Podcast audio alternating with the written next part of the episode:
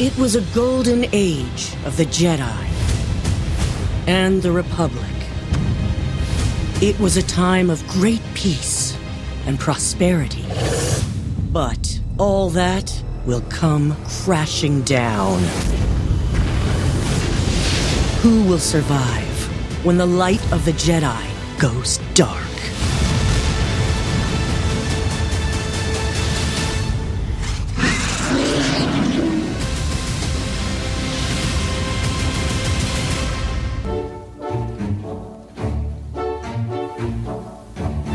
Welcome, everyone from across the universe, to the Wampa's Lair podcast. Star Wars is for everyone, so pull up a chair, get comfortable, and join the conversation with your hosts, Carl LeClaire and Jason Hunt, here in the Wampa's Lair.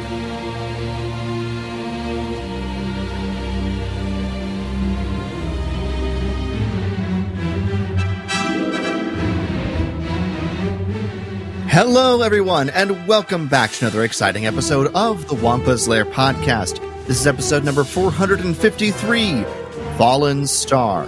I'm, as always, one of your hosts, Jason Hunt, and with me, the Avar Kriss and Elzar Mann. To my Stellan Gios, we've got Carl LeClaire and Greg Cass, my buddy Greg. Well, Carl's buddy Greg. Anyway, you know him. oh, we were buddies. Okay. Oh, it's, it's all you know. It's you know it's High Republic season when my buddy Greg is on the show.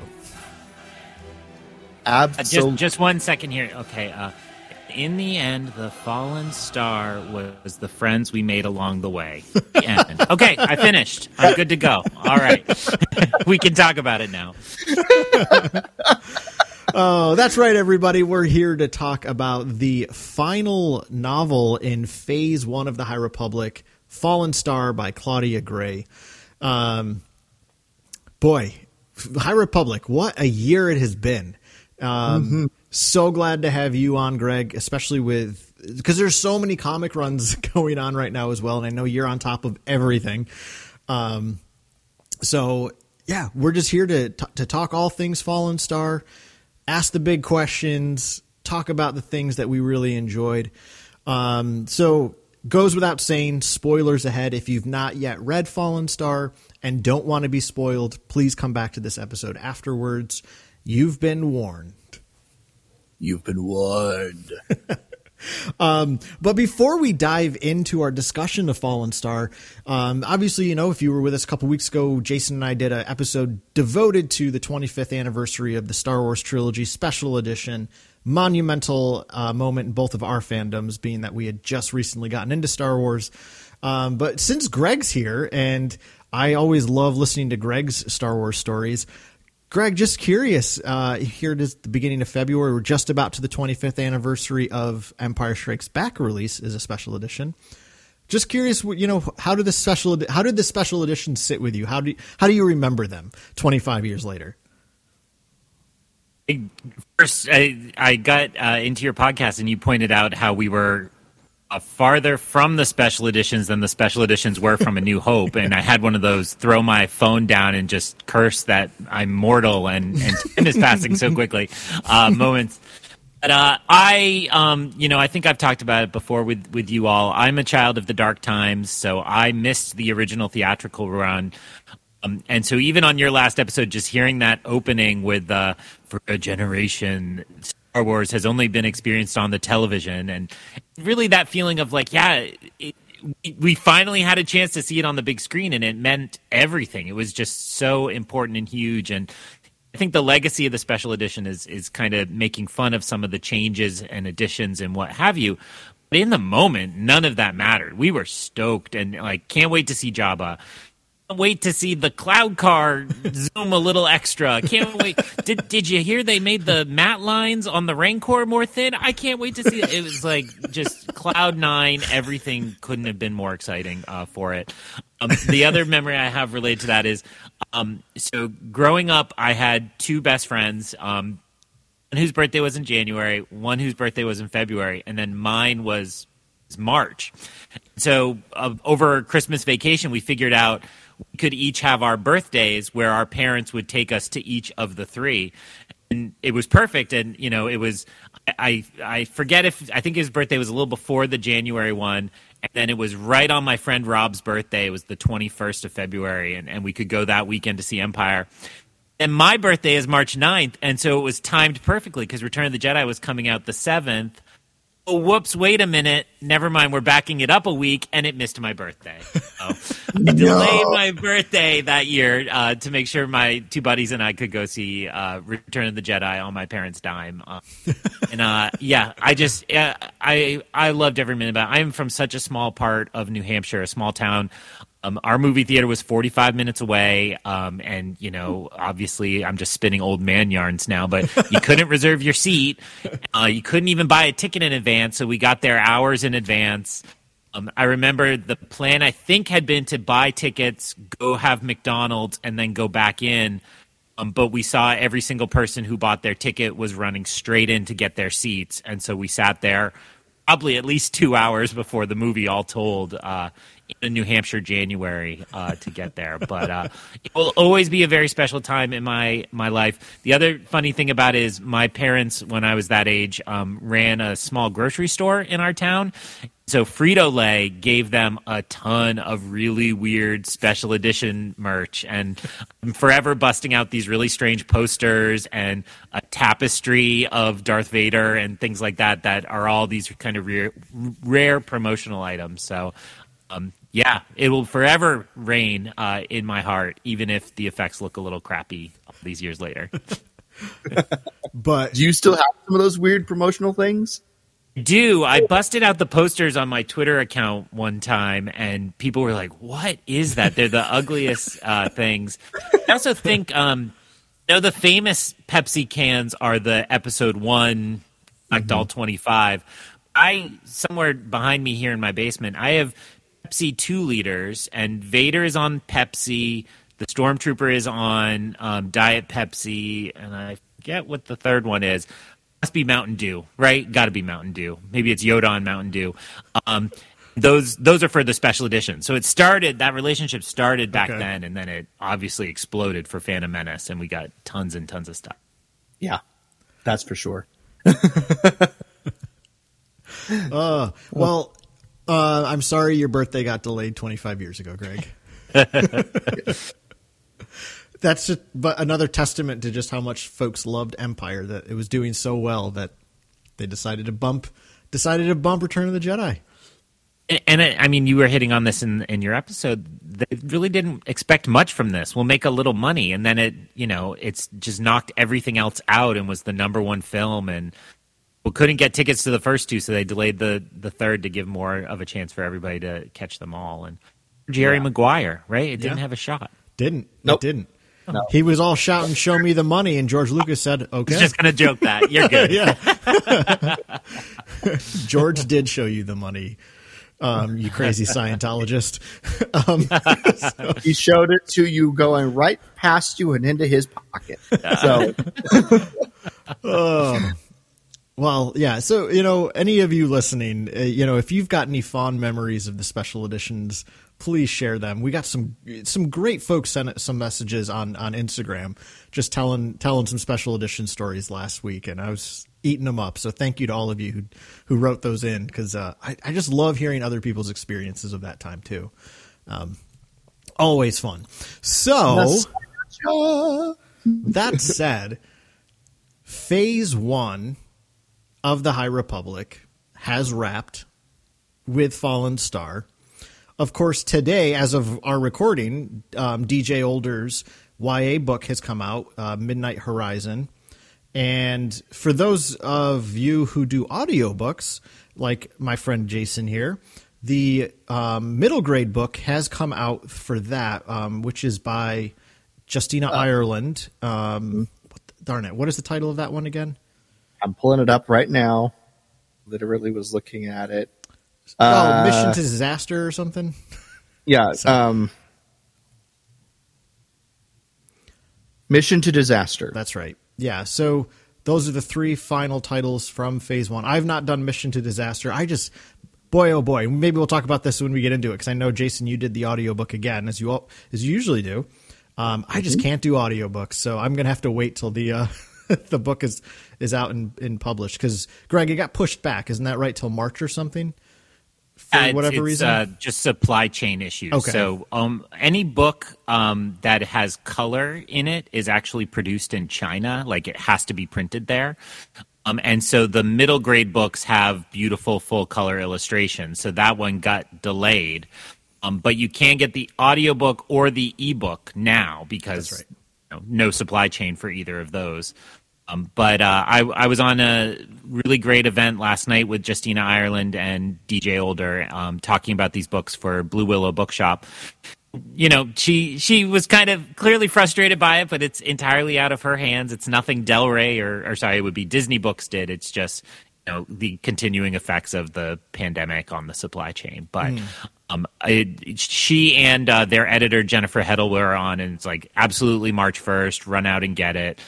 Um, and Blue Willow Bookshop, if you pre-order through them, will give you a signed poster by her as well. So I don't know why I'm plugging a bookstore I don't work for, but sure. well it's still And I, I will, yeah I will say Mission to I did listen to Mission to Disaster. I enjoyed it. Um, it's probably my favorite of the middle grade books. Um, so, uh, but yeah, I, I thoroughly enjoyed it. It was nice to have Vernestra Rwoh back again. So, yeah I, love I that did the character. ebook, and it, it very much is a sequel to the first middle grade book. Nice. Um, Justina Ireland did the YA in the middle, and absolutely some of the characters overlap, but the the two middle grade really felt linked in in really wonderful ways. yeah, yeah. So, Well, we are But- so cheapers. It's it's just wild to think that Light of the Jedi came out just about just over a year ago now, which you know officially launched this High Republic storytelling, and and in that time we've gotten obviously uh, what will now be essentially nine books from adult novels to YA to middle grade. Plus, cheapers. I don't. I don't know the answer to this, which, but Greg, I know you will. How many comic book runs? Uh, so there are um, four High Republic comic titles. There's the the Marvel uh, main title, which is hitting issue 15 and wrapping up Phase One, and I think that's in March. Uh, there's High Republic Adventures, which is more all ages from DJ Older, uh, which is just about done. Um, and that's through IDW, who's actually losing that license to Dark Horse. So I think there will be a new High Republic title at Dark Horse, but that particular title is wrapping up. Then uh, Trial of Shadows, uh, which is DJ Older for Marvel, doing a miniseries investigating the events of um, Evan's book, The Rising Storm. Um, and then just uh, a couple weeks ago, Charles Soule uh, had the first of two uh, comics that are The Eye of the Storm, which tell the backstory of Marchion Ro. So, um, that, yeah, a lot of plus the manga, right? Uh, Right. The Edge of Yeah, Balance. that's right. Uh, plus, uh, you also skipped the, the picture books, right? Uh, the third that's picture right. book came out Yeah. today too. Which, Yeah. not that those are essential, but you know, it's just if you're looking at what we've gotten in this year, um, certainly as as somebody who loves the books and comics, I have been well fed just by High Republic, let alone everything else. That's a lot Yeah. of High Republic. I, will I mean, I'll admit, and uh, you know, I, I'm reading all three of the book series as you know as they've been coming out, and I've I've been doing the trade paperbacks of just the main Marvel run that Charles Soule is writing, um, and that's that's all I've been doing. Uh, Jason, have you done any of the comics, or have you just done the books? Um, I've done all the books. I have done the uh, volume one of the comics, uh, Okay. which I have right here in my head, um, and found out today, this afternoon, that I missed volume two coming out back in December because it didn't show up at Barnes in my local Barnes and Noble where I normally get them. Um, so I have got that ordered on Amazon, and it will be here tomorrow. Um, so and then uh, just also today, I downloaded um, and purchased through Audible um, Midnight Horizon, so the the YA book. So yeah, I, I've been keeping up with with all the big ones at least, uh, and yeah, apparently uh, the comic is supposed to the the main comic is supposed to be very interactive uh, with Fallen Star, uh, from what I understand. Um, I don't know is that's not in volume two. I imagine. I imagine that's going to be volume No. three. Yeah, I will say I fin- I read volume two. I th- I think I finished it the night before I got my copy of Fallen Star, and I will say I think I feel like it helped a tiny bit, um, mainly just with the stuff that was going on with Avar and, and the Drengir. Um, you know, they they the Drengir seem to be kind of going away, which personally I'm a fan of. I've never liked the Drengir. I think they're weird as hell.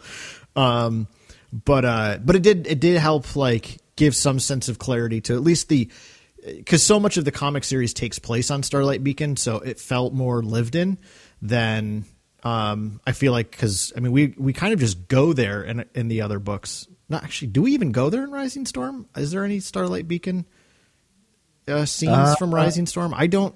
I don't think Like there are, maybe one or two Yeah. scenes. I think. but not They much. often have that guy call in, that one Jedi. Is that Els- Maru? Yeah. okay. Uh, Mar- so oftentimes he's talking from Starlight, but I don't think there were any major scenes there. yeah. Okay. Yeah. So We I will- also forgot um, Star Wars Insider has all the short stories too, and a lot of right. those take place I on Starlight. But yes, I mean it, the investment to keep up with everything in High Republic. I saw some fans being kind of critical of that, and of course, the answer is you don't have to buy it all. You don't have to, but it is a lot of money if you're loving it and committed to it. So I, I certainly understand the pain. I, I have a wife who works at a bookstore, so um, I get a discount. Otherwise, I don't know that I would be keeping up as well as I am. Well, let's get into it. Fallen Star. Let's just start. General thoughts. What you know? You finished that book the f- that first time. Um, I mean, I'll admit, I think I'm the only one in this group who's only consumed it once. I believe you've both done it twice. Yes. Um, so, no, you just do it once as well, Greg. Yeah, I just read it once. Oh, okay, good. All right, I was kidding just a minute ago. I wasn't actually finishing it right. I knew that. I, I read it once. I tend to do the adult novels um, only once, although uh, after you guessed it on Outer Rim Reads, I've been uh, doing a reread with Light of the Jedi with that podcast. Love that book. Yeah. Well, great podcast too. Andrew, wonderful. Um, but Jason, you finished that. You finished listening. So again, you you were you're an Audible fella. You like to listen to your stories. Um, what'd you think first time through?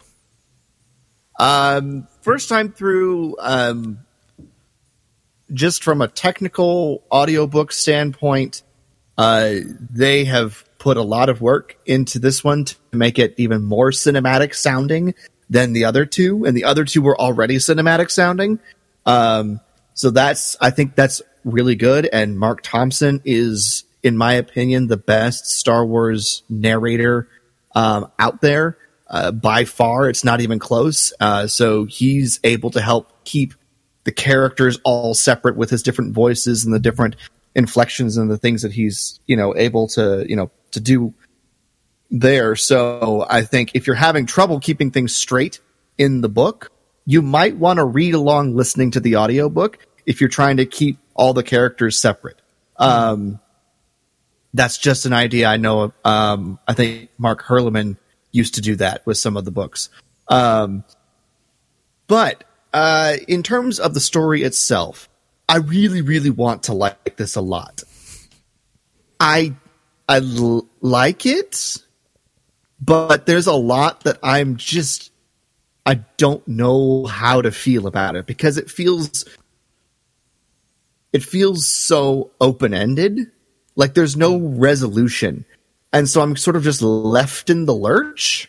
And I don't I don't know how to to, to deal with that. Because I mean, you know, we, we had um oh gosh, not not um Rising we had Rising Storm, which obviously is a continuation and it's setting up, you know, more stories, but it has an end point. You know, it's just like and, you know, we had this raid on the the Nihil base, and Loden Greatstorm is dead. There's a new threat coming. Stay tuned. You know, this one just sort of like doesn't kind of. We just sort of cut away, and there's no like definitive point. Um, I'm feeling a little unsatisfied, but I really want to like the book. So, you know, there, there's some great character moments. I like uh, the friendship that was developed between uh, Bell Zettifar and Burryaga. I loved that. That was fantastic. Um, I love seeing some of the characters from previous stories come in, uh, like the the crew of the vessel. Um, they were some of my favorite characters from uh, early on, and having them back, I thought they did. I honestly thought their part in the story was might have been my favorite. Hmm. Um, but uh, yeah, there I I have some some questions and some quibbles. Um, but we'll get into that. Uh, so I'm kind of left just sort of like, eh? if that makes any sense to any of you. Listeners, he did the shruggy gesture. uh, Thank you, Greg. what did you think, Greg? What was your what were your initial thoughts? Yeah, well, and, that, and I just want to hook up with what Jason was just saying. Is part of what made those feelings all the more acute is that before I had reached the end of Fallen Star, they had the big announcement. I think it was the Monday before this book came out on a Tuesday. That Phase Two is taking place 150, 200 years before this uh, set of characters. So um, also made that very painful at the end because I think the ending is like, okay, what's happening next? And then you're like, oh, it's going to be a long time um, before we that in. Um, and you know, the joke is easily like, you know, wait, so you started in the middle and then you're going back and then you're going to tell us more story after? Who does that in Star Wars? oh, right. Star Wars does that in Star Wars. Uh, yeah, George something. I forget his name. Uh, so it is very Star Wars. And I have no doubt they kind of thought that would be a cute echo of, of kind of the way Star Wars works when they came up with that. And, and I don't mean cute by dismissive, but just kind of a fun way to do it. Um, uh, but to the matter at hand, uh, you know, I think, uh, and I sat down to read Light of the Jedi. I was hoping for something big, and it was huge. I never could have imagined. Um, uh, sorry, uh, Carl's good friend and my good friend Steph just started reading um, the Jedi, and um, she texted me and she was like, is everybody I get attached to going to die in this book? Because it is, you forget how brutal those first, you know, six, seven, eight chapters are, where you just meet people and a lot of them are just gone immediately after mm-hmm. that. Um, and I think the strength of of the Jedi is that it was huge. Um, Rising Storm had the task to kind of take that big, messy galaxy and advance it. And I think it delivered on that. You know, I think we were really positive with that. So I think when I sat down to Fallen Star, I was expecting another step outward, like bigger, more, more characters, more planets, all of that. So what it is is it's very much uh, a shrinking down of this universe, and the action on this book takes place almost entirely on Starlight Beacon, uh, and technically only on half of Starlight Beacon, really. Right. Um, and then uh, there's another plot line with Marchion on the the Gaze Electric, which I say thinking of Andrew from Outer Rim reads. um, so who hates that name? Um, so uh, I do think it shocked me in how small it was. Um, but then once I kind of adjusted those expectations, I got really excited with the kind of claustrophobic, um, you know, horror, but more like suspense horror than like stabbing guts blood horror, but but suspense horror. Um, you know, it felt very much like um, you know everybody's locked in a house, and one by one the killer is picking them off, and what's going on here. Um, with the added bonus of like, and the whole house is falling out of the sky. Um, and those parts I really started to enjoy, but I, I just want to admit it did take a kind of adjustment to it. Um, when our friend Ben started, I said to him, you need to do is just the whole time you're reading the book, just picture the tuba from a Pit of Carkoon, right? Don't. And like that amping up of tension across the at least the first half until things finally go off um, and kind of go crazy. Um, to me, that really helped, kind of realizing that you know we were setting up all the pieces. Um, then kind of like the middle section of Revenge of the Sith, actually. Like, we just have to put all these people in these places, and then it's all going to fall apart. Um, and, and it did. Hmm. Uh, so I, I think I walked away from the book um, satisfied, maybe not ecstatic, but satisfied. Um, it is Claudia Gray also has the burden of just being one of the best dang Star Wars authors, and so it's hard for her to lift uh, live up to her own reputation, and that know is a blessing and a curse. And and I would want nobody else uh, to have her spot in High Republic. It is hard when uh, some of her other books are just so incredible uh, for this to live up to it. Um, so, so, uh, what are we doing? Uh, like Banthas up? I, I would probably give it four out of five Banthas, something like that. Um, not a slam dunk, but, but certainly still positive by, by a wide margin. Yeah. And, uh, uh, well, it's for me, it's, it's by leaps and bounds my least favorite of the High Republic, which I hate to say. Um, I shouldn't say least favorite. I, I I I've I probably liked it more than a couple of the. Uh, I don't know though. To be, if I'm being completely honest, it might very well be my least favorite. So yeah, I I have the least uh, positive outlook on it, and and I think the reasons I don't like it, it, again, it's all purely subjective. I don't think it's a bad book. Um, but I remember as I was reading it, when I read the previous books, even the YA books, I couldn't put them down. Um, and I couldn't pick this one up. Like it was a big difference. Like it, it felt like a chore to get through it for me. Um, there were definitely some really awesome moments for sure that I really liked. But to your point, Greg, I think Claudia Gray has been consistently my favorite new canon author. She's, you know, Master and Apprentice, Lost Stars. Like these books are just top tier, awesome Star Wars in my opinion. So I just had really high expectations with how good the previous two, you know, uh, adult runs were. I was like, man, this this is just going to be awesome. And then I remember just being probably like 45 pages in is all. I'm like, my God, is this boring? Like, is anything ever going to happen? um, and then when things started to happen, I had so many issues with the way things were happening. So I will say, like, um, a friend of ours of the show, uh, Rachel, uh, not your not your spouse, Greg, um, but uh, reached out and was like, you know, think of it like a disaster movie, like like the Titanic, and giving me that lens, I, I at least started I I appreciated it in a new way, but I didn't like it anymore. Um, and I think that's you know the folks that I've seen that really loved it, really loved like this slow burn kind of really suspenseful type pace but that's just that's exactly why I didn't like it. I just felt it was really long, um, and uh, yeah, I don't know. And I'm just going to call this, and I could be completely wrong in this statement, but I will say the Game of Thrones era has ruined a lot of good storytelling in the sense of like, hey, remember how cool it is to kill off big characters? That's a huge gripe I have with this book. It's like, hey, remember every character you loved? We're going to kill them. Um, and and I and I don't I don't want to sound like a jerk here, but a lot of people that had advanced copies were praising the hell out of this book, and they're like, "You won't be ready for the emotion of this." I couldn't disagree more. I felt nothing. like, and I am not a cold hearted person. I mean, I cry at Hayden Christensen. Um, I just, I felt like the payoff really wasn't there. It started to feel like we're just killing people to kill people. And I just have no, I don't know, like cause, mainly because the final season of Game of Thrones did a lot of that in, in really stupid ways, whereas earlier in the show it was smart and very like turning things on its head. Now I feel like storytelling, and, and again, I'm not a master storyteller in any right, but I feel like it's become like cool to kill people off to try to elicit a emotional response, and I just find that weak.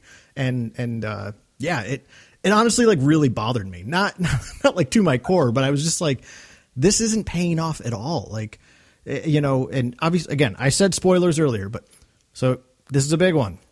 Killing Stellan, I felt nothing. like, and I hate saying that because like I really liked Stellan's character, but I was like, and as soon as I saw it coming, I'm like, I I want to feel something. The only I will say the one thing I was really nervous about, and I'm glad didn't happen, is if they if they kill Ember at any point, in High Republic, I am effing done with High Republic. like Ember is the best thing that has come out of his him and Bell. I absolutely love them. So I was like, oh my god, if they kill Ember, I'm gonna friggin' burn this book. Um, so I'm just glad they didn't do that. Um, yeah. but they killed everybody else. so, yeah. Um, I, I, so that's yeah, just so I'm sorry. I, I, I feel like a jerk. I don't mean, you know, we always want to make sure to be positive, but I, just putting it out there right now. This just book really wasn't.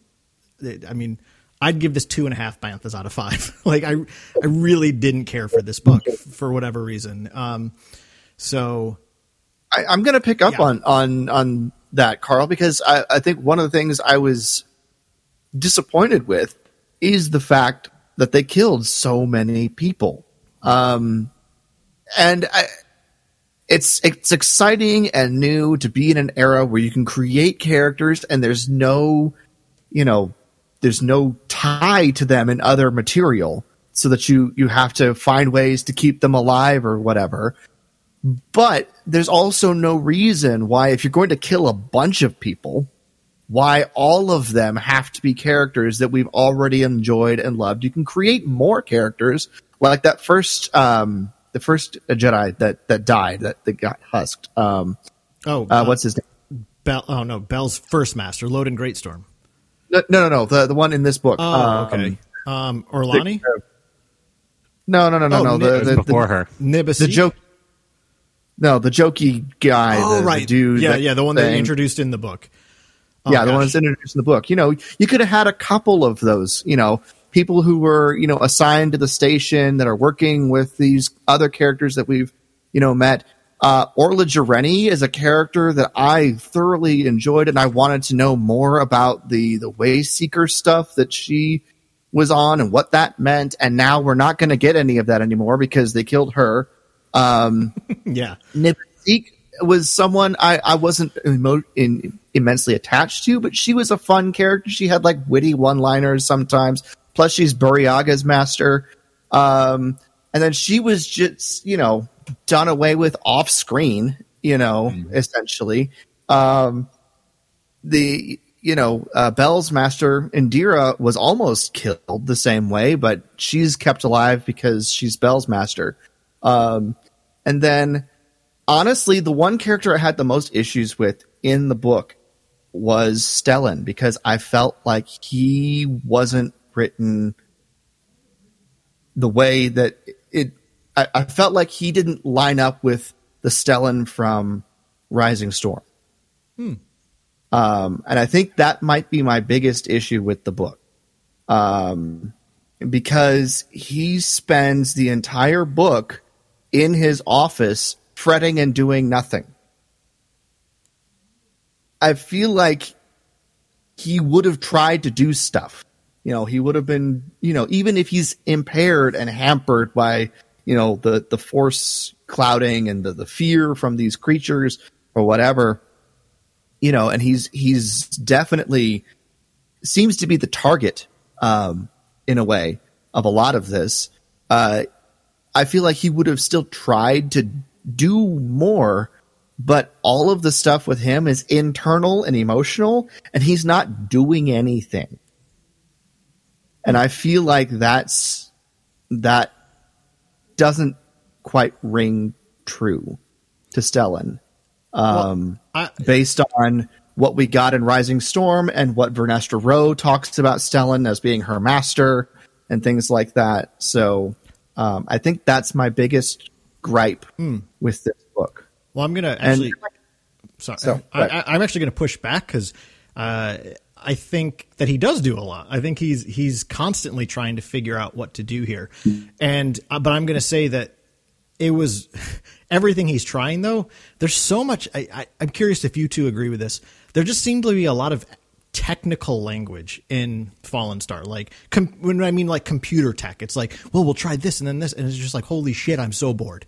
like, um, excuse my French, but um, so I I would argue he is doing a lot. And the thing I appreciated about at least where his his character has changed since Rising Storm, and understandably so. I mean he he witnesses this horrible tragedy at the fair, and we're made very aware that you know that that beautiful image that you can so you can just close your eyes when you were reading it in Rising Storm of him holding um uh oh my gosh why am I blanking on the uh, Lina Soh, So? so. Thank you, uh, Lina Soh, right? And and that image goes throughout the whole galaxy, right? And now he is the exemplar Jedi. Um, he he has that weight on his shoulders, and now he's also the marshal of Starlight Beacon. He's taken that position away from a very dear close friend. So I I actually not to mention that he also encounters these fear things, which I do want to talk about later on, because I I do love those things. There's I'm so intrigued. Um, but so I, I would say he is doing a lot um, in light of all of those things he's carrying on his shoulders. I just felt like all the things he does, they were just so techy in the way that they're kind of explained that I just found it wildly boring. Um, so that's I don't know. What do you think of Stellan, Greg? Um, yeah, it, it is really interesting. So I was listening to to both of you, and I think I, I, agree with a lot of what you each said, even though you disagreed. So I don't know where that puts me. uh, but um, one of the things I think reminds me a lot of is the beginning of Revenge of the Sith. Is this my second Revenge of the Sith reference so far? It is. Wow, I must be hitting the sauce a little hard. um, so uh, in the beginning of Revenge of the Sith, uh, there's this hint that Anakin and Obi Wan have become celebrities. Right. And, you know, we saw a little of that fleshed out in the Clone Wars, but not a ton. Um, I think it's a little more in the novel, and uh, although I'm speaking to the novel expert, but you know, General Grievous is like, "Oh, General Kenobi, the negotiator," and you're like, "What? Like, where did that come from?" When you're sitting right. in the theater and they filled in a little bit more about that sense. And I do think that it became clear to me that Stellan Gios had experienced something similar. He got you know, uh, made into a celebrity by that moment you were just describing, Carl, and how uh, the whole Republic saw it, and um, that elevated him to the council, and then um, the council put him in charge of um, Starlight Beacon. To agree with Jason, I think something is missing that we didn't see that, and it feels hmm. almost like that must have happened in a book we didn't read. But I swear to God, I've read all the books. like it took a lot of time and energy to get through them all, and, and all the comics. At least we haven't seen that piece come together yet. Um, so I think months that passed between those two novels changed Stellan a lot. It's very understandable. It's it's kind of the plot of um, uh, Don't Look Up, which is on Netflix right now, um, and some other kind of recent art where it's like, yeah, the media is a drug and the attention is a drug, and you get too big for your britches, uh, your or your Jedi robes, and so you betray your friend Avar. And, you know, by the end of the book, he really is like, why did I do that? And how did that come apart? So, so I think he's full of regret. And just to pick up on something uh, you said, Carl, um, you know, the I just rewatched this week's Mandalorian. I don't think this is a spoiler, but hopefully people have watched it because it's flipping fantastic. Um, there's a long sequence when they're rebuilding the ship in that episode, and it's pure technobabble junk, and it's like it's becoming from Amy Sedaris, and so you barely take it serious, and you know, it, and it has just a little bit of OT, like you know, the compressor or whatever. I guess that's ST, but um, but you're like it's just pure babble, and a lot of that does feel like it happens at times in this. Um, for me personally, the part I had trouble with it the most is when they're describing how the station split into two pieces they're still connected and then some characters are able to get across but nobody else can use the path they used. And i certainly at some point just had to say i don't understand this. I don't understand why this is true. I just have to say okay the rules of this are there's two pieces. Nobody can get across. Gonna break apart. Um, just leave it at that. So I think there was a, a difficult task there. Um, maybe a really good schematic or visual dictionary could clear that up a little bit, but that's the technobabble I had the most difficulty with. Hmm. Yeah. Yeah. Well, right. So it, this book is so contained. Um, I mean, everything happens on, like you said, half of Starlight Beacon. Um, and I, I mean, I know that that's probably part of the intent. Is it, it it's meant to almost feel claustrophobic as you're reading it. Um, and I don't know, like it, it, to me, Light of the Jedi is just it just it's it stands heads and shoulders above almost every Star Wars novel I've ever read. Period, Legends or new. Um, and Rising Storm isn't much below it, in my opinion. Um, and it, what I loved so much about Light of Jedi is just how expansive the story was. And then Rising Storm, I mean, it was it was your typical middle act type event in the sense of like we delved deeper into these characters and their arcs and I mean, Mark Marchion Ro had an awesome arc. I mean, I couldn't stand Marchion in this book. Like he's just there, like hmm, twiddling his fingers in the background, like I've got a plan. And the reason I like Marchion felt there was a vulnerability to him in the previous two books that I enjoyed. Um, there was hints at a backstory, which clearly we're going to be exploring in Eye of the Storm. Um, but for me, the reason I struggled with his character so much in this book is exactly why I never liked Thrawn all the way back in the 90s. It's just, he was too perfect. Like, Marchion just seems to know everything. Um, and I just don't like villains like that. Uh, so again, I, I apologize if you loved this book. It just clearly didn't work for me. Um, I don't mean to be like, I, these are my opinions. I'm not saying that they are facts. um, but yeah, I mean, even Marchion, like I was just, thing, some of the things I've always loved in Star Wars um, and, and I always use Empire Strikes Back as my example of this is every time Darth Vader is on screen in Empire, I am enraptured. Like I just love what he's up to. I love his machinations. Um, I argue the same thing for the Dark Knight. Like every time the Joker is on Heath Ledger's Joker is on screen, I'm I'm I'm enraptured. I love I love a good villain.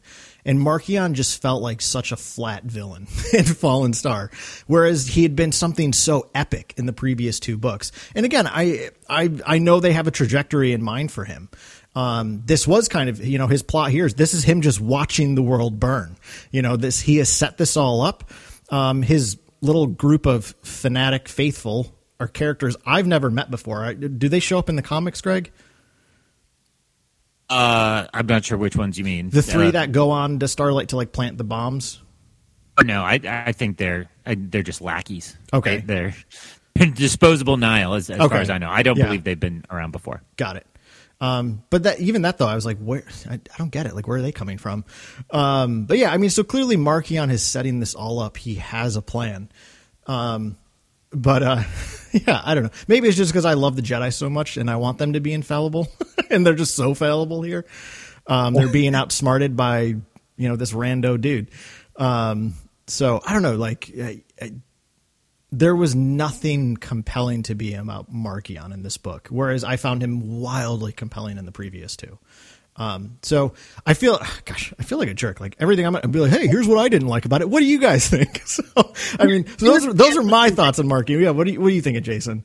Here's the interesting thing about this book is there's not a lot of time for development at all because the book takes place over like what two, three days, maybe. Yeah, yeah. You know, it's so short.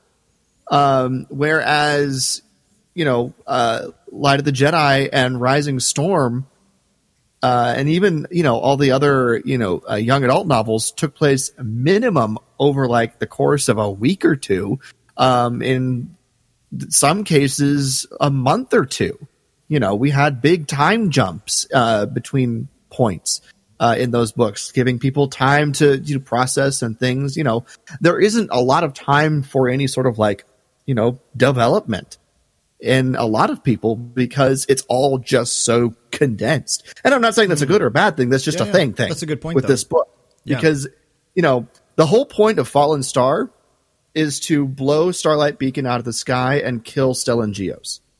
That is the point of this book. You know, um, in terms of the High Republic story, uh, there's not much else that gets advanced. Mark, except Marchion has kicked everybody except his assistant and the senator that he's wooing. Um, senator, off, senator. Yeah, yeah off, off the Gaze Electric, um, and it's now run by droids. Um, Starlight Beacon has been destroyed. Stellan Gios is dead. There's, in terms of, a, of the, the larger overall story, nothing else really gets accomplished in this book, which is fine. That's just what this book was meant for. Um, and so it is just so very self-contained, I think. Um, or, or, or, or not contained, uh, constrained by the event, the singular event that it is telling. Um, there's not really a lot of build up, like long term build up to the event, and there's no, not really any time to um, react to the event in this book. Uh, I think they're saving that for other materials or other books uh, in the final wave. Um, but uh, yeah, that that that is the point of this story is to destroy Starlight Beacon and to kill Stellan Gios. That is what this book is designed to do, and it did. So, what did you think of Marchion, Greg? Uh, I think the most important thing to remember is that in this book, Marchion Ro finds himself uh, and gets to know himself a little bit better while getting to know a senator. Uh, so, uh, yeah, I love Marchion um, across everything so far, and, and I would include this book in it. So, so what's compelling to me about him is um, he's walking this wonderful mix of being totally on top of his game and um, getting everything he wanted – also slowly going mad. And it feels Shakespearean to me. Mm. Um, you know, again, sorry, I see a lot of movies, but I just watched the, the new Macbeth adaptation, which is phenomenal. I was alone in the theater, but that's fine. I, I didn't need anybody. Uh, so, uh, and one of the things it reminds us is, you know, with power, you know, heavy is the head that wears the crown, for for light of a better uh, phrase, right?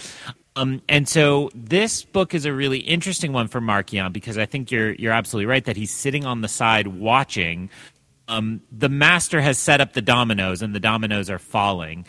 Um, his three lackeys who sneak onto Starlight Beacon, or or however many they are, um, reminds me very much of the the people who blew up the starship at the beginning of uh, Justina Ireland's first middle grade book. Um, oh, right, mm-hmm. um, uh, Out of the Shadows. That's the second one, I think. Oh, right, Into the Dark. oh, that's Claudia Gray's first one. No, the the middle grade. Uh, oh, middle grade. I'm sorry. Um, race to Crash Point Tower. No, no, no. Oh, the first one, Test of Test Courage. Of courage. Yeah, Test of Courage. Wow. There's a lot of High Republic. Sorry, yeah. folks. Yeah. Um, and Test of Courage, right? The three kind of sneak on board and, and are just able to kind of fidget and flip switches, and then it blows it all up. Here, this is a certainly a more complicated uh, kind of operation, but I do think that um, you know uh, it, it's very similar, right? So, so in other words, this is a play he's run before, and so he's running this play again, but with a much bigger target. And in order to get it done, we have to have him reveal to us that he's actually already corrupted more deeply into the Republic than we were aware. Um, we had some hints that, um, you know, Senator Giros uh, might have been no good, and now we really see that um, you know she's she's she's made her choice. Um, I think that feels good to me in terms of my Star Wars brain because that feels like Palpatine, right?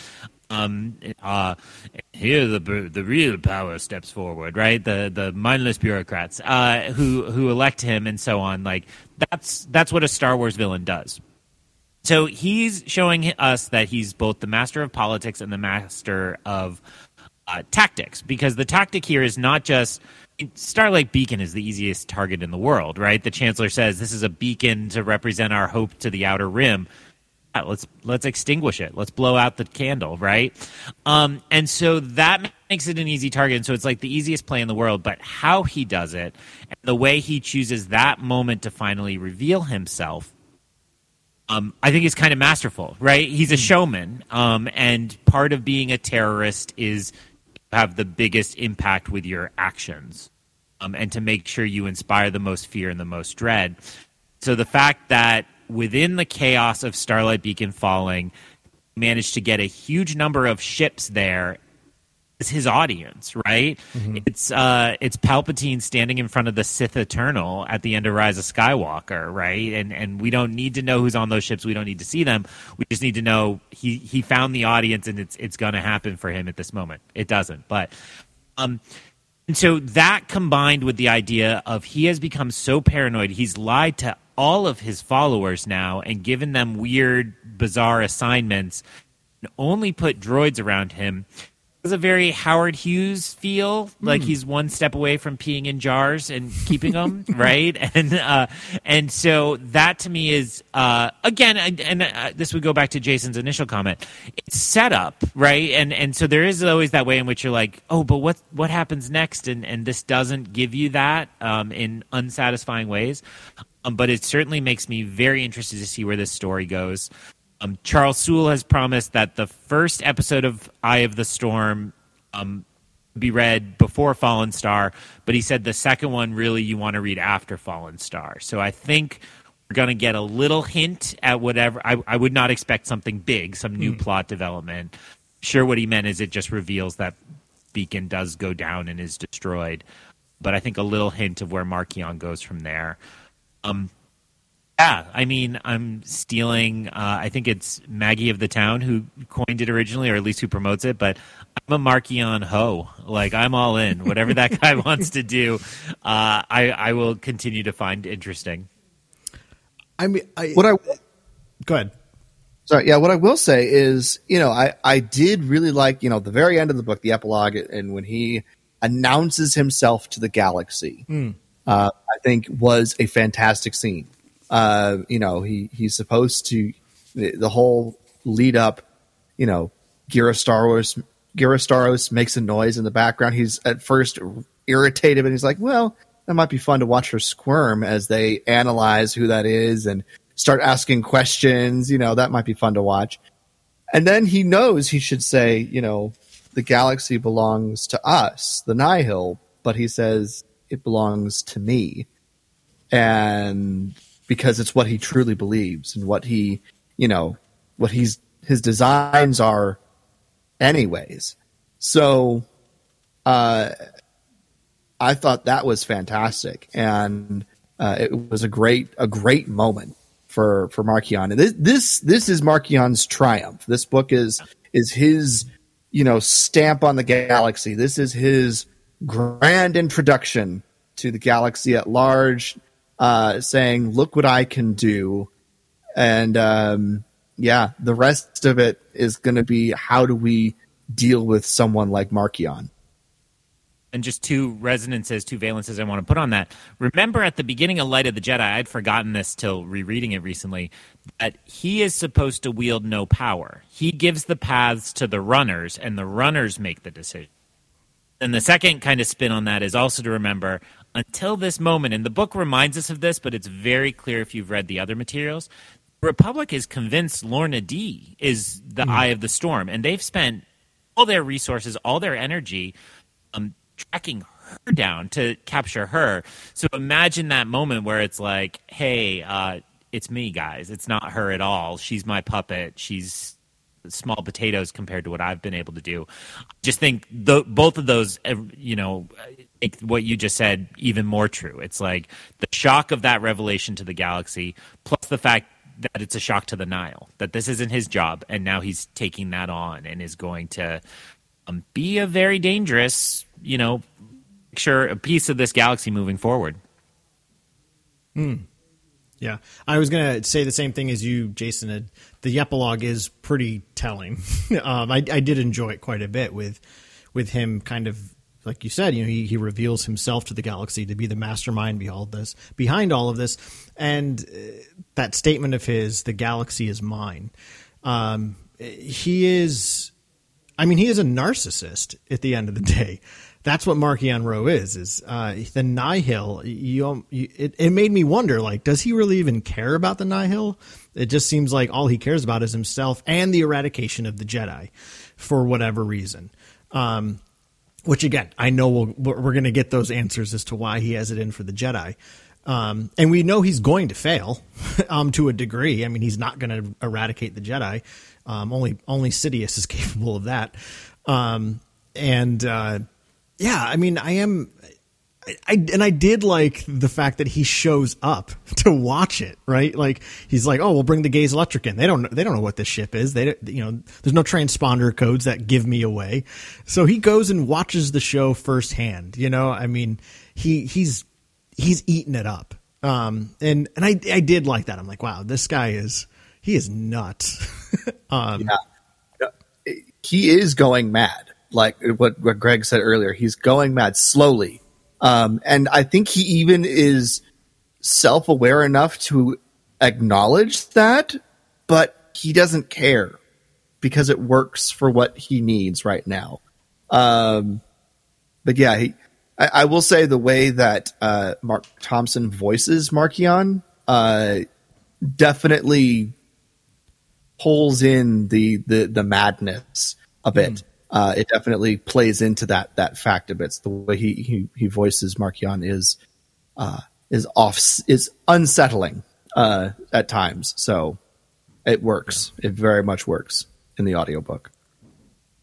Oh, and, and I, I don't think I'm spoiling anything by saying that Eye of the Storm did not completely fill in his backstory. There's there's hints, and you get a little bit. Um, they, it, I still have everything you were just saying, both of you. It's like, yeah, he sounds like a Sith, right? Like, mm. I just, I still just have this feeling he's connected to them in some way yeah. or is being manipulated by them. Uh-huh. Um, so I, I, want that answer eventually.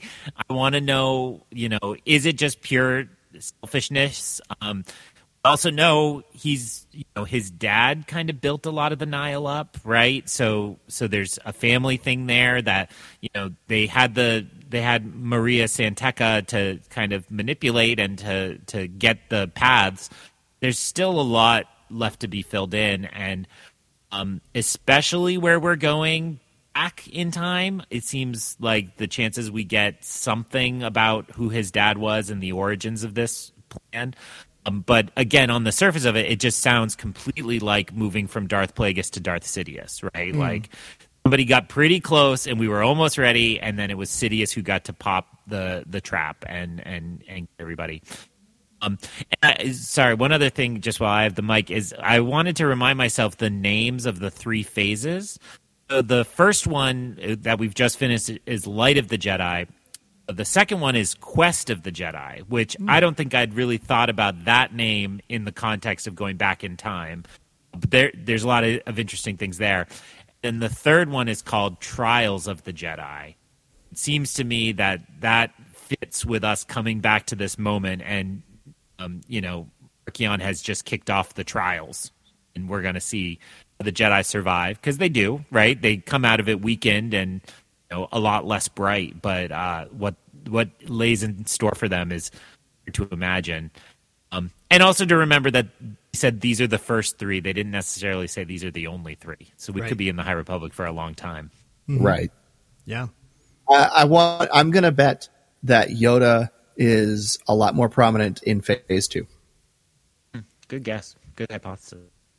Yeah. So, well, um, I mean, we because he's sort of mentioned off screen a couple of times, but uh, I, am gonna, I'm, I'm guessing if we're gonna have connections from that to this, we're gonna have a character that can be in both time frames, and so Yoda makes sense. yeah. Um. Yeah. Uh. So, um, my big, I think the the thing that I enjoyed a lot in this book is these whatever the heck these fear creatures are. Um, and I'm guessing they have something to do with the Great Leveler, which you know Marchion goes to get in in Rising Storm. He goes on that quest, you know, which was so cool to see a villain quest. Um, and you know, it, it, the first time it's used is to husk um, Loden Greatstorm in front of Bell. Um, it's pretty brutal.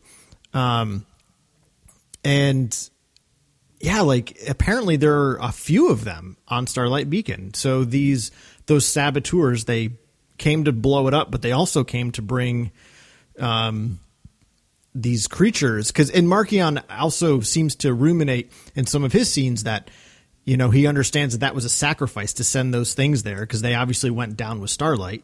Um, they're not. I mean, clearly the Jedi don't know how to how to confront them um, because every Jedi that tries dies. Um, all all of them die directly except for Stellan. um, so I, yeah, I just I'm so curious what the heck these things are. Um, they remind me a lot of the ysalamiri from you know the the Legends canon, which you know were Timothy Zahn's creation to how do I how do I neutralize the superpower of the Force? Well, I'm going to create these creatures that hold the Force at bay. And these things, I mean, they're not, they're certainly not verbatim ysalamiri. Um, there's, they're a very different thing, but it, it, does feel like a creation of these authors to come up with something to neutralize the Jedi while they're not telling the story of the Sith.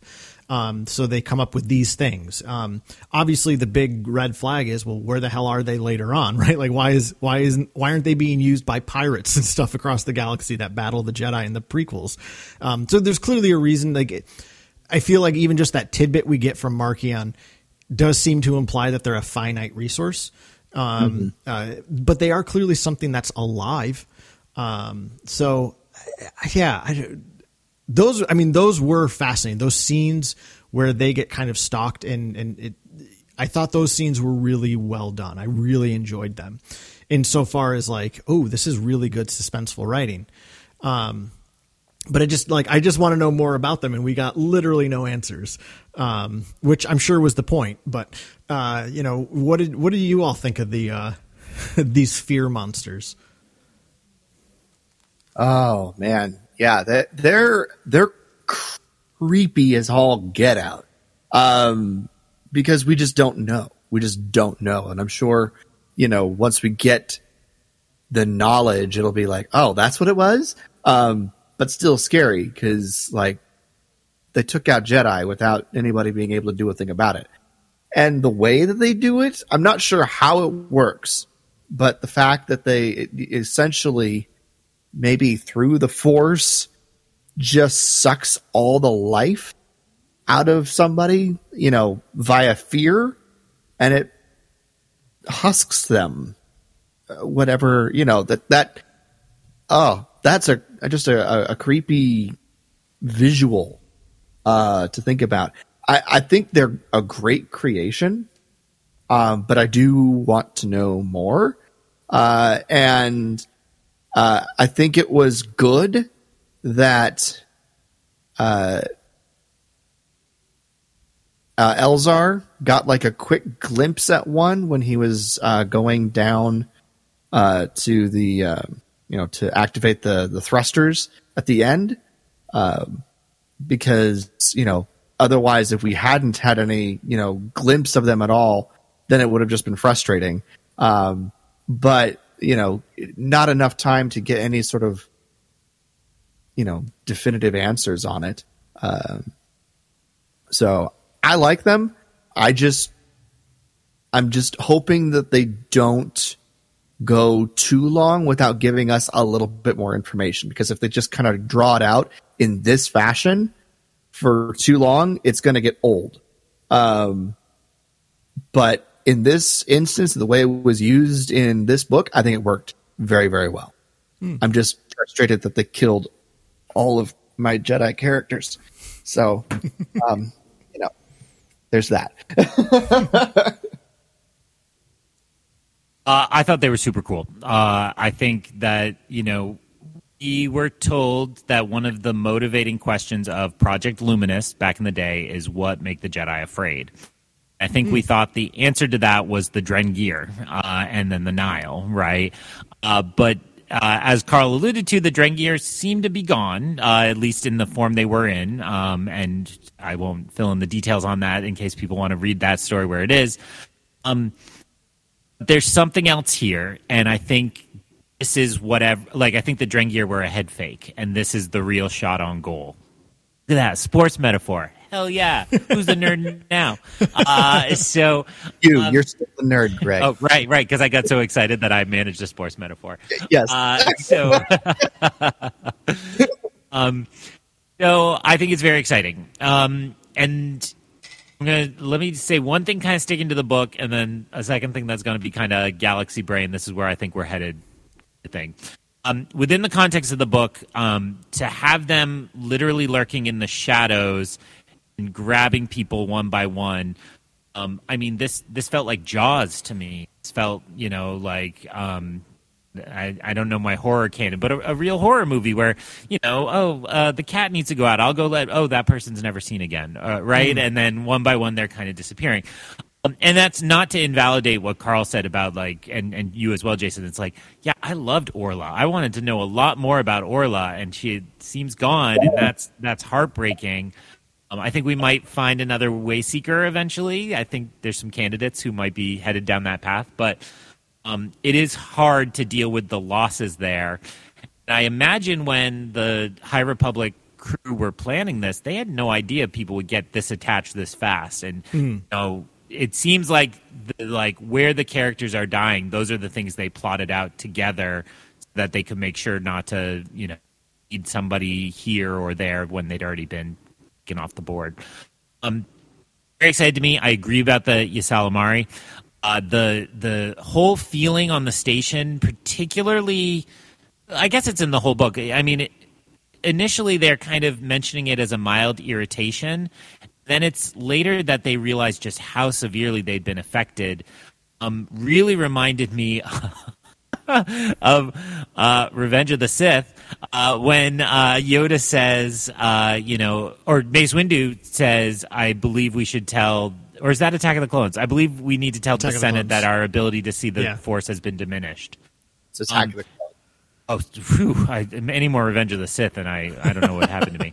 Uh, so uh, that is such a s- underplayed part of the prequels, but huge, right? And and I remember the theorizing where it's like, what on earth does that mean? How have they been limited? And is this a Sith power? Is this just Sidious? Is it just something George decided that when uh, you know the dark side rises, the light gets diminished? I mean, sequels say you know darkness rises and the light to meet it uh, suggesting more of a balance approach but there's really imbalance at that moment in the prequels and and startlingly so.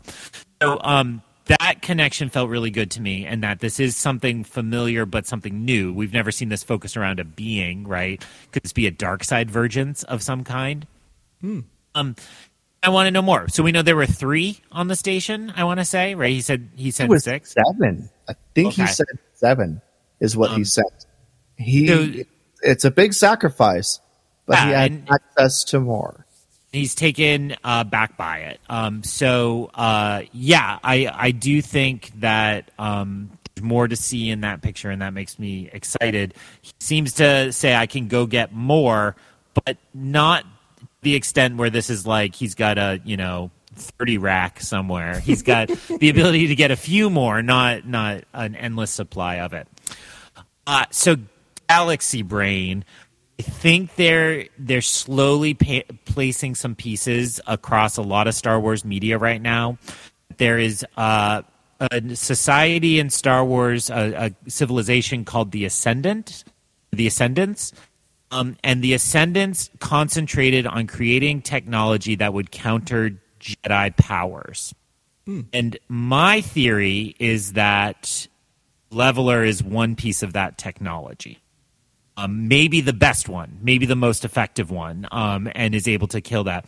But we're seeing in other media, um, uh, most recently in the Doctor Aphra comics, there's a lot of things that seem to target one Jedi power, right? A way in which you can dampen your mind getting read, a way in which you can prevent telekinesis and things like that. Um, and I think I I think the uh, circle of High Republic, uh, that team is going to expand next uh, phase. This is a guess. I have no confirmation. We've already seen George Mann welcomed in, uh, right? He's done some of the picture books and the Life Day Treasury, which has a Stellan story. Yep. I believe. Yeah. Yep. Um, I think I think they're going to bring in uh, Alyssa Wong, who writes Aphra, and I think they've been planting seeds for a while. Uh, Charles Soule was dropping a ton of High Republic stuff for a very long time across a lot of sources, and I think they've done that again with this Ascendant Society. Um, and maybe the quest of the Jedi is to take down the uh, Ascendant Society. So um, that is all to say. What if the Ascendant Society? What if their goal was to counter Jedi powers, and they finally mastered that by creating a living being with the power to dampen the Force? Um, maybe they still control it. Maybe they lost control of it. Um, that's what we have here. So, uh, yeah, what some some concrete stuff and some wild speculation, but that that's where my mind has been in terms of these being. Well, I, I actually appreciated, you know, you were kind of reminding us that, you know, something they talked a lot about in the early press screening stuff for High Republic was what does it, what, what, what would a Jedi have to fear? Um, and interestingly, as you were saying that, Greg, I, I thought like, oh, gee, well, the, the answer is the inability to connect to the Force, right? I feel like that's um, that's Stellan's big problem here. Um, is once he he has like I don't think he directly runs into a leveler, but he gets close enough that it messes with his head, and then of course Bell Bell like is constantly thinking about how um, whatever this presence is, it's impeding their ability to connect to the Force. So it's like, well, what more could a Jedi fear than being cut off from the thing that makes them a Jedi? you know, a Jedi took my favorite Yoda quote: "If the Force made visible, a Jedi is." Well, if they can't connect to the Force, what is a Jedi? And I, you're right. That's clearly, you know, another part of uh, Stellan's arc in this book is who am I outside of the Jedi, right? You know, that's kind of what Elzar presents to him. That's kind of what Avar put put up to him. You know, is is who are you if if you're not a Jedi? You know, you've never really you've never really pushed back against the council. You know, you've always just been this exemplar Jedi. So who are you if you're not this? Um, and and I think interestingly enough, in that is is you know what what is what does a Jedi have to fear if not the loss of connection to the Force? Um, so maybe that's what these creatures embody is they are the epitome of a Jedi sphere because they disrupt their connection to the source of who they are. Um, so, which I just think is fascinating, absolutely fascinating. Yeah, that's a that's a really good point. Uh, they they definitely, uh, especially Stellan, seems to be very very lost. Obviously, without the Force, that, that you know many of them have never thought about, you know, how do I function without the Jedi, without the Force? How do I, you know, they've been grown up, they've grown up in this, you know, so how how do I function? How do I operate? Who am I outside of this? And I, you know, Stellan is kind of, you know, highlighted in that light, but many, I would say most of the Jedi have probably never had to even ask that question before. And these creatures seem to be uh, making them ask that question. Yeah. You know, in a way that kills them if if they don't if they don't have something that they can do if there's not something that they can uh you know or, or some way that they're rescued you know it will kill them uh so I I will say that I I appreciate again I, I it, maybe this isn't 100% accurate but I do kind of I mean since the Jedi and the Force lore is my favorite side of Star Wars, uh, something I love that kind of early Disney era Star Wars was doing um, was kind of tackling the question with with specifically Ahsoka. Who are you as a Force user if you're not a member of the Jedi Order, right? Like that's what Ahsoka's story kind of started to represent. Um, that that's what Kanan's initial journey is. Is like, who am I now if I can't be a Jedi, right? Um, I'm a Force user, but I can't be part of this order because the order is endangered. It's an it's an endangered order. So it's kind of neat to now think, well, who are the Jedi if they don't have the Force? You know, um, so uh, that's just that's just kind of where mine my mind was just going. Yeah. Um, so we've seen in other media that sometimes it's likened to losing a sense, right? Like mm. going blind or some such. Um, but it is a lot more central to the Jedi of this era than other eras that we've seen. Um, and you know, uh, at the height of their power, so this is unthinkable that anybody would ever have their power diminished or their ability there. Um, and how how were they all initially defined? You know, in light of the Jedi, and and again here, I think there were a lot of reminders about how they experienced the Force, and that's so much who they are, right? who is Avar without the song? Who is mm. Burryaga without the tree? Who Burryaga? Uh, who is uh, is Stellan the sea or Elzar the Elzar is the sea. Stellan is the firmament. Right, right. Oh, and the the three of them together again, just beautiful. Um, so I, I mean, I think I think it's going to be devastating if we see this escalated and um, know, I I again am just intrigued because Marky this isn't Marchion pressing a button. There's something kind of crazier going on here. So I think that um, it's going to be a part of this moving forward. That it's it's a card he can play, but only sparingly. It's unthinkable. It hasn't been Sorry, Greg said unthinkable, so I immediately went to Psyobibble. Um, anyway, um, yeah, any any other specific topics or anything that anybody wanted to bring up?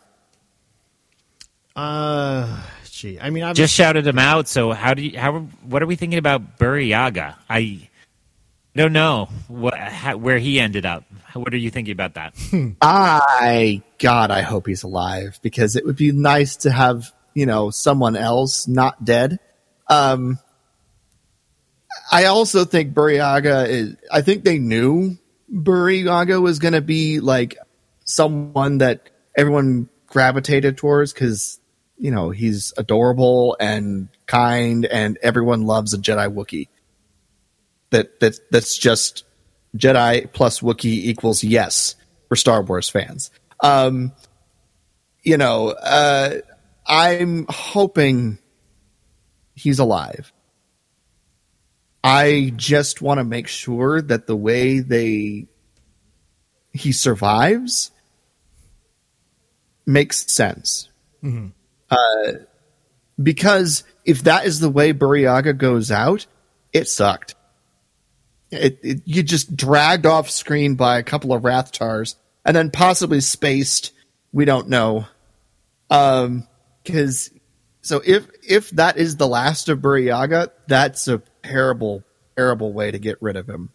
Um, so God, I hope he's back and I hope he's alive. I don't know how, but I'm sure someone clever will figure that out. Yeah, it seems like the way they set it up and, and the way they really instill instill that sense of hope in Bell that he's alive and that he'll find him. I I feel like that'd be a huge thing to just set up like that because I assumed like oh he gets dragged off he's dead, but then the way they kind of just amp up like no we should have hope no we should have hope. It's like I don't think they would amp that all up if there wasn't a f- more story for him. Um, and again, we could be wrong for sure. Um, and if we are wrong, I agree with you, Jason. That sucks. um, but uh, I'll say this: that my my my favorite part of this novel um, was the relationship between Burryaga and, and Bell. I just think Bell Zettifar is one of the best characters they've created. Um, I really liked Stellan in the previous two books, but considering three quarters of this book is just technical babble around him and his silly droid that Elzar gave him, I mean, it didn't work for me. Um, but yeah, to me, the heart of this story was that relationship between Burryaga and Bell, and specifically Bell being there for Burryaga when he loses his master, because Bell knows that all too well. Because Bell also only almost loses Indeera in this book too, right? Indeera Stokes is almost killed, and it, it, you know it brings up again all that that pain and grief Bell has been trying to recover from from losing Loden, um, and and in a weird way I feel like Burryaga losing his master Nib Assek. Um, not that in any way Bell likes that that happened, but I feel like in a in an interesting way it, it, it it gives Bell this confidence of like, oh wait, I have a lot of lived experience recently of what it's like to survive this and to get through this. I'm I'm so glad that I can provide that for my friend Burryaga. So I just I really loved the heart of that part of their story. Um, so and, and everything about Ember is perfect. So Any anything that starts with the letters EMB, you know, is going to be a knockout character. Um, whether it ends in ER or O, it's going to be great. nice. Uh, nice. I just want to echo what you guys said. I, I also want to put out here's my wild swing. I think it's clear to me, or it's becoming clear, that I think Bell Zettifar is the Luke Skywalker of this mm. part of the High Republic. Like, I think this is the story of him rising and suffering and growing up and loving and losing and you know finding hope, losing hope. Um, and so I, I think I think we're headed to see. You know, Star Wars is always best when it's about generations, and think we are seeing the end of the Stellan, Avar, Elzar generation, and rising of the Bell and Burryaga uh, generation, and and Vernestra, although she hasn't really interacted with them. Um, the younger Padawan Zula or Zeen and, and Lula and um, Ram seem a little too young at this point to really be ascendant, but um, I think I think um, there's a lot to tell about Bell, and I, I think we're going to end the High Republic just with this fantastic character up at the top levels. So. Um, yeah, it's my wild prediction. I I I absolutely agree. I don't know how Burryaga lives. Um, the only argument I can find on the other side is that Bell is so broken right now that maybe this is just his delusion. Mm. I think the only shot we have is if he somehow ends up being saved by the group that are in the top half, mm. right? If their ship is flying away and they just a Wookiee flying through the air and catch him. Guess that's a little uh, Ahsoka at the end of uh, Clone Wars now, right? Rex catches her. So something like that. It might be our only shot. Um, but it's hard oh. to think. We see all these other characters interacting and they're not mentioning him. I don't know. It's hard to figure out how they'll do it. I had a couple of ideas of how possibly it happened. Uh, the craziest being that somehow you know, he's wrapped up, and in the de- explosive depressurization, uh, one of the Rathtars gets killed, and he climbs inside the Rathtar to ride out the, you know, the descent to Eiram. But that was the craziest one that I came up with. The more likely is that maybe one of the ships that arrived to try and help Starlight Beacon but couldn't do anything caught him, you know. But uh, speaking of some of the, the ships and, and stuff, I, I want to get back to uh, the the crew of the vessel, um, Affie Hollow, Leox Gyasi, and Geode. I I love this crew. This is they're some of my favorite characters from the High Republic. Um, so I was really happy to see them back. Uh, I Leox is legitimately one of my favorite characters in Star Wars right now. Um, I, I think he's fantastic. Uh, but I I enjoyed their story. I liked getting to see uh, Pikka Adren and her husband um, back from uh, Light of the Jedi. So it was nice to see some of these other non Jedi characters come back uh, and and have something important to do, and you know and, and, and stuff like that. So I I thought that was a great part of the book. I did enjoy it. Obviously, you know, the Jedi are my favorite characters, and so a lot of my focus was on them. But it was nice to have something like that to break up all of the sort of oppressive fear and doubt and and stuff that was going on with the Jedi, and have someone, you know, not reliant on any of that stuff find things to hope about, find little victories in the way that they were doing stuff, and um, ultimately, you know, I, I, thought Leox, you know, getting everyone out of the hangar was was a pretty awesome scene, um, and then of course he parachutes down at the end. I, you know, I was like, he gets, you know, sucked out from the the the hangar, and I was like, how is he doing this? He had a pack on. What is that? you know, I thought it was a jetpack, but no, it's a freaking parachute, and that makes it even better. So. I don't think the first time the vessel was in uh, uh, to the dark, um, I hadn't yet heard Claudia Gray say he's supposed to be Matthew McConaughey. So in this one, all I heard was Matthew McConaughey. I don't know if if Marc uh, yes delivers on that. Yeah, does he? Nice. Yes. It really the dialogue you can really hear as McConaughey now. Uh, yes, and just a plug for Geode uh, continues to just amuse me. He's a ladies' man now, uh, so uh, just remarkable stuff. Um, uh, and and I was just listening uh, when I was cooking tonight to Claudia Gray on Coffee with Kenobi with Dan Z, and uh, she pointed out that like she loves the Jedi too, but you need a little bit of the grounded, a little bit of the kind of normal people, and and I do think it's it's important to have the vessel crew here as that. Um, and you know, uh, it, it's also uh, Avon Starros. I think I have that right in the in the other set of books that um, uh, uh that that grounds it a little bit. So I, I, do think that's important, and and they're fun. I loved, uh, you know, in classic Star Wars tradition, they could have easily gotten off uh, by abandoning their ship, but the ships mean something, right? Hera wouldn't leave the Ghost, Han wouldn't leave the Falcon, even though it's Lando's, uh, and uh, they don't want to leave the vessel, which is, is just beautiful, and that's something that's always fun in Star Wars. Yeah, I I really enjoy them as well. Um, it, for for all those reasons you just said. I mean, they are the they are the grounded uh, parts of this story, um, and I just I just love the inner inner relationships of the vessel crew. The way they just genuinely care for each other. I like how they they get to be our our part of this element of the story where there's all these people stuck on board Starlight with their ships there, and and I I really enjoyed that story element that gets introduced finally, like later on in the book when they finally have figured out a way to get some of those bay door open so some of these ships can escape. They won't all be able to escape, so they have to make again like this is where Rachel's uh, Titanic uh, uh, uh comparison really felt it too. Is is like oh who gets to go like who can leave.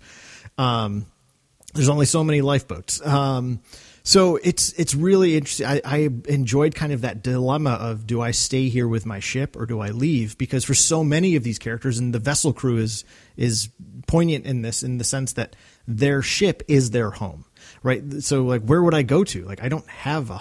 This is my home, right? So like, I just I loved that story element of, um, you know, where do you go? And I, and I I, I enjoy how it's kind of this meta commentary on the fact that right again like starlight beacon is it's the shining jewel of the jedi. The, it's meant to represent the jedi's reach across the galaxy and its its its willingness to be protective.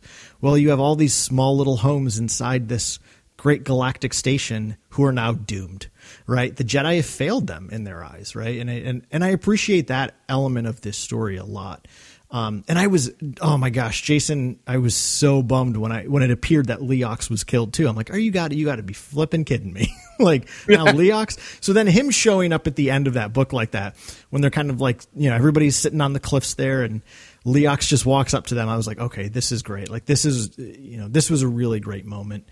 Um, and I also really, you know, I do enjoy Avar and Elzar's moment at the end too, where she kind of leans on him and um, and they look up to the stars with hope that Stellan is still with them in some way. Um, but I'm hoping now that Stellan's out of the picture, they can just get it on already. like just be together. Screw the Jedi restrictions. Do it. Do what's right.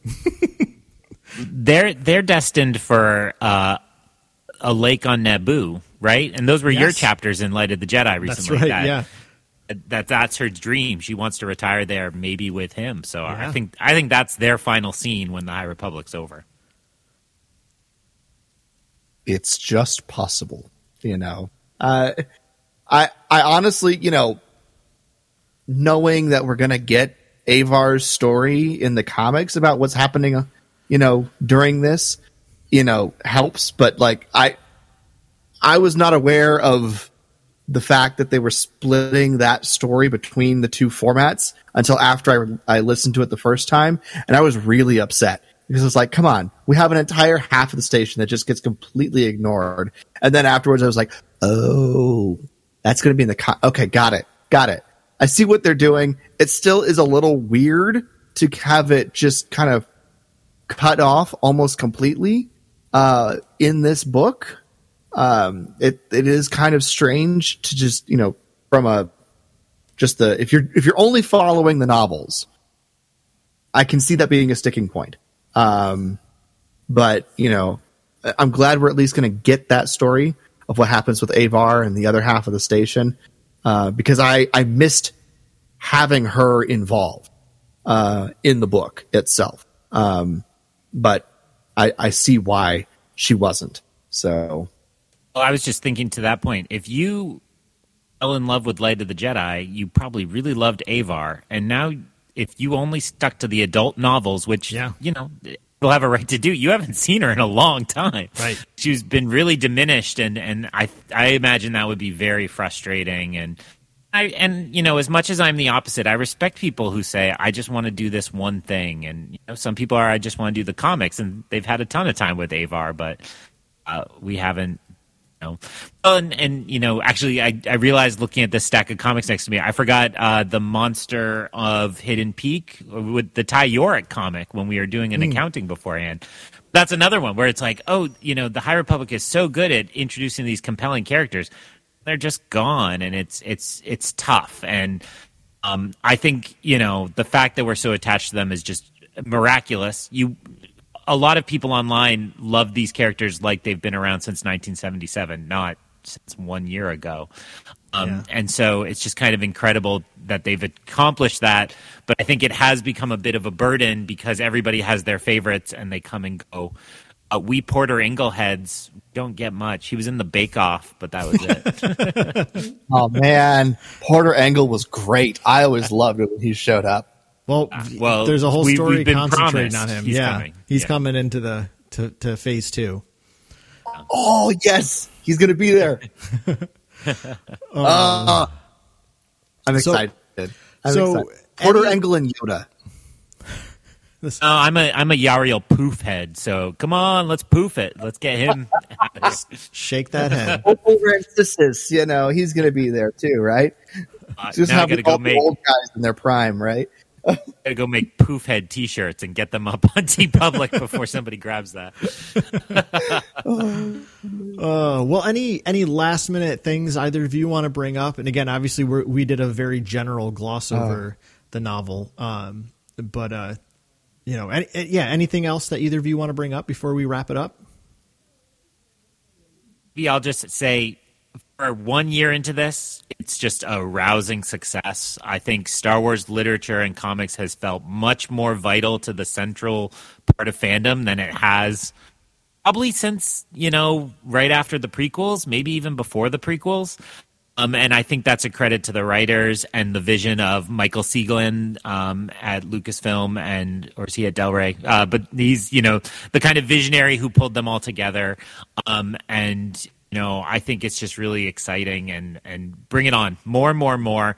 Even if this didn't rank as the top book so far, it's still well worth everybody's time and and a, a bit of fun. I think I think Carl's going to read it again and be a little warmer to it too. Feel it in him, feel it in his soul. Maybe, uh, I mean, but I I no would- time soon. so I will say, having the conversation uh, with you guys, I I come away enjoying the story more than I did before we started the podcast. So, uh, you know, there are definitely some great scenes in here, some you know fantastic characters. Um, I I do like JJ five one four five, uh, the the droid that uh, Elzar sends to uh, to Stellan. I think that the droid's hysterical, um, especially the way he's done in the audiobook. Like he just sort of trails off into sort of like kind of he's got a screw loose. Um, but uh, it's really great. Uh, I will say the last third of the book, maybe the last quarter of the book, is really good Stellan Gios. When he finally wakes up and starts moving and starts doing stuff, I think it's great. Um, I do think, you know, it's a noble way to go out. Um, I'm just sad that we're not going to get more of him. Uh, because I thought he, I thought he had a ton of potential, uh, for the, the whole series, but, um, we'll see where Elzar picks up because now he's got to carry that, that torch. He and Avar.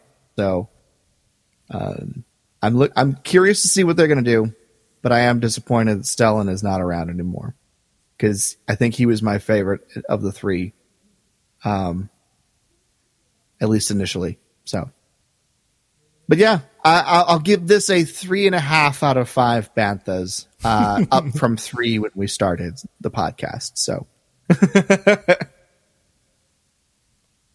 yeah, any closing thoughts for you, Greg? Oh, yeah, I guess you just gave them. I just gave them. Yeah, I got I got nothing else. I'm tapped out. Uh, I- yeah. uh, bring it on. I'm the Kylo Ren gif. More, more, more. So, I'll I'll read whatever they send for High Republic, and uh, you know we have a really. It's going to be a break in High Republic, but they have a really exciting set of books coming out this spring, um, including an right. Obi Wan and Anakin book, including a. Something that fills in a little more of uh, between or like the lead up to Palpatine's return. So we got a lot of fun stuff ahead for Star Wars, even if we have to take a little High Republic break. Yeah. we probably And also need- Kenobi as a show. Yeah. Uh, no, I mean, I, I, I mean, I just, I thoroughly enjoyed this conversation like I always do. Um, I, I will raise myself to a half bantha to give this an, a solid three out of five, um, but I cannot and will not go higher than that. And in the immediate future, um, this this style of writing just really wasn't for me. Um, but that said, uh, I do agree. Like it, it, was worth three. I was talking to a friend earlier today who's who's just reading the the adult novels, um, and I, I, expressed to them that I, this one really wasn't my favorite, and like, oh, maybe I'll skip it. And I was like, I, I was like, I would still suggest reading it. Like, it's it's got a good story, and I said my issues with it are purely subjective. There are a lot of people who loved it for the reasons I did not love it. Um, but uh, yeah, I don't, it, it's but it's also a, like when I finished the book, I did feel like I was like I was really disappointed throughout the whole thing because I was like, "Come on, Claudia Gray, I love you. Why is this book not doing it for me?"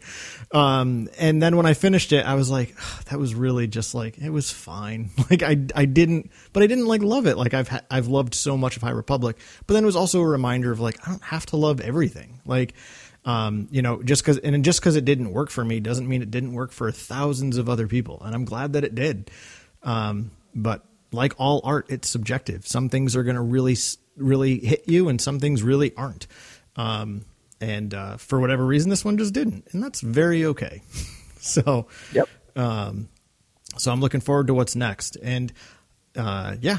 So, Greg, as always, thanks for making time to come be our High Republic scholar.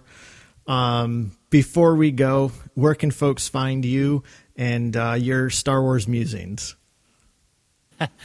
uh, well, gosh, uh, the at EyeOnCanon uh, Twitter account and Instagram still work. Space has gotten a little more crowded because suddenly there's an Ion Cannon podcast that is in no way associated with me. Uh, but we had a good talk, and uh, they uh, admitted that I had the name first, and even though they follow me, they say it was completely coincidental that they came up with that. Uh, but I am at EyeOnCanon, E Y E O N C A N O N, on uh, Twitter and Instagram. Uh, I'm most responsive on Twitter, so reach out on Twitter, and I'm uh, likely to get right back to you and, and share some thoughts. Um, trying to be a little more active. It's a hard time. Things are busy at work this time of year, but know, I'm also not going anywhere because it's fucking cold out. So uh, I'm in my house a lot. Always count on Greg to keep his eye on Cannon. So those other guys, what's their right. deal? I don't get it, but I, I, I, I always have to re- just like say it that way in my head, so I like know how to spell it. So I did like somebody pointed out they're like, do you know how many certain point of view podcasts there are? It's like, oh yeah, there's like 200 variations on that, or or, or ones that use Whills, right? Journal of the Whills, Podcast of the Whills. They're they're good shows, but it's it's it's tough to get a brand name that that is unique in Star Wars fandom. Yeah, I think that's I think that's true, and I would uh, I would a thousand percent say absolutely coincidence if they weren't following you. that's why I just that's why I just called bullcrap. so, uh, I mean, these things happen all the time in the Star Wars creative world. I mean, so, but uh, yeah, I'm glad you were able to have a conversation about it, and they were uh, kind about it. So, anyway. And and they truly like nobody needs to reach out to them or anything like that. They, they seem to be genuinely a couple guys trying to do a good podcast and uh, just thought of name on their own. So, yeah. there it is. There you go. All right. Well carl uh, if people want to uh, get a hold of us about anything that we've talked about this episode anything else high republic related or uh, Star Wars, the special edition related, since we are in that time frame, where can people get in contact with us, sir? Uh, well, we are on uh, Twitter at Wampa's Lair, and we're also on Instagram at The Wampa's Lair. And you can always email us at wampaslairpodcast at gmail.com. Excellent. Uh, anything else, gentlemen, before we close down this episode? I think that'll do it. All right. Well, thank you everyone so much for listening to this episode of the Wampa's Lair podcast. This has been episode number 453, Fallen Star. For Carl and Greg, I'm Jason, and we'll see you next time here in the Wampa's Lair.